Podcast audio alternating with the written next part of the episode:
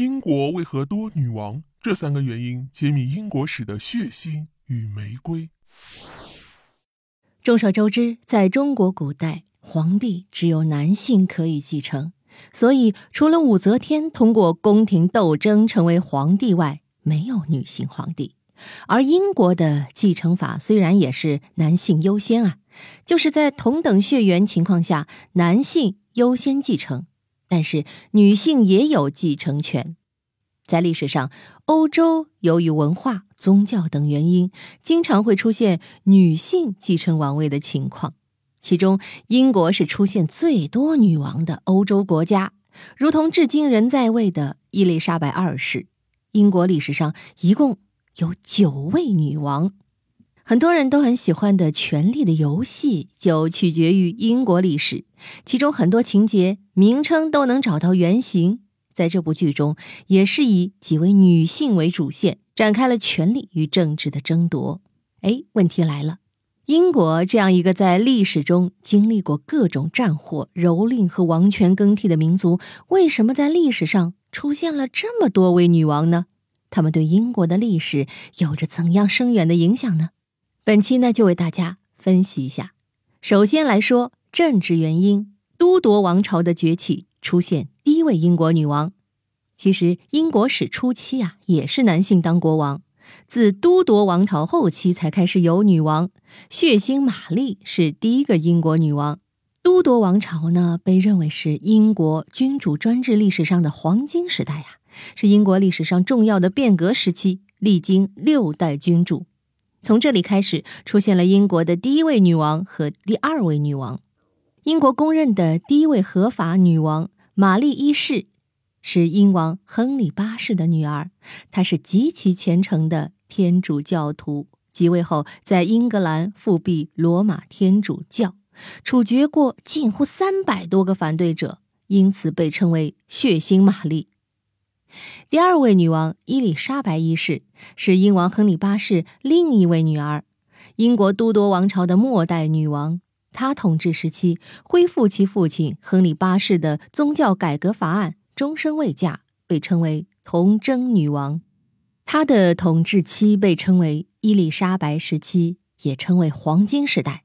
他不但成功的保持了英格兰的统一，而且通过近半个世纪的统治，使英格兰成为欧洲最强大、富有的国家之一。英格兰的文化也盛况空前，出现例如莎士比亚、培根等人。英国在北美的殖民地也在此期间开始确立。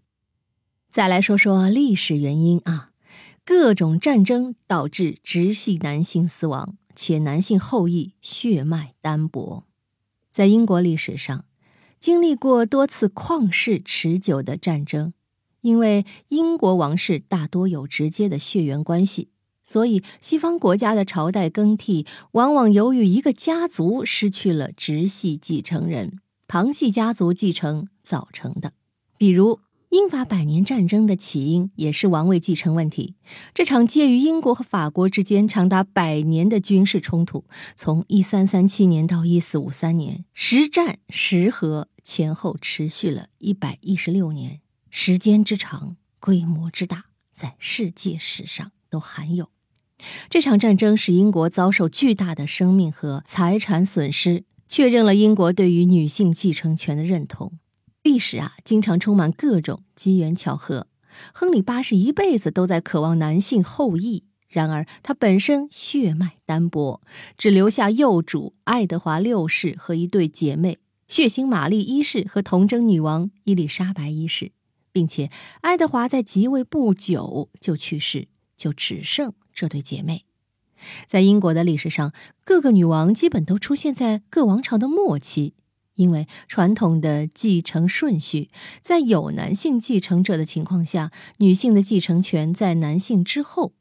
但是，女王在都铎王朝之后的各个王朝频繁出现，也说明自都铎之后，英国王室的血脉一直很薄弱，而英王血脉也很早就与欧洲大陆王室血脉断了联系，导致可以选择的继承人很有限。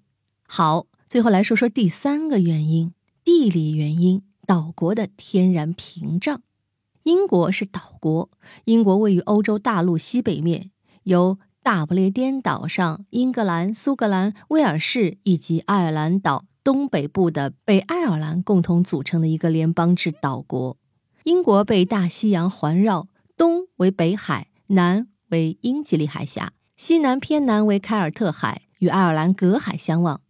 英国作为岛国，有大海作为屏障，易守难攻，外敌不易入侵。所以，作为岛国，英国自伊丽莎白一世后就很少有国王直接领兵打仗。历史上，国王之所以要求男性，很重要的原因是打仗多为男性，而岛国有天然的大海作为保护屏障，很少需要强大的军事领导来治理。所以，很多岛国往往会有女王。好了，以上三个原因为大家。简单的介绍了一下为什么英国女王多。当然了，历史是方方面面决定的，或许还有更多其他的原因等待我们去揭示。密室里的故事，探寻时光深处的传奇。下期咱继续揭秘。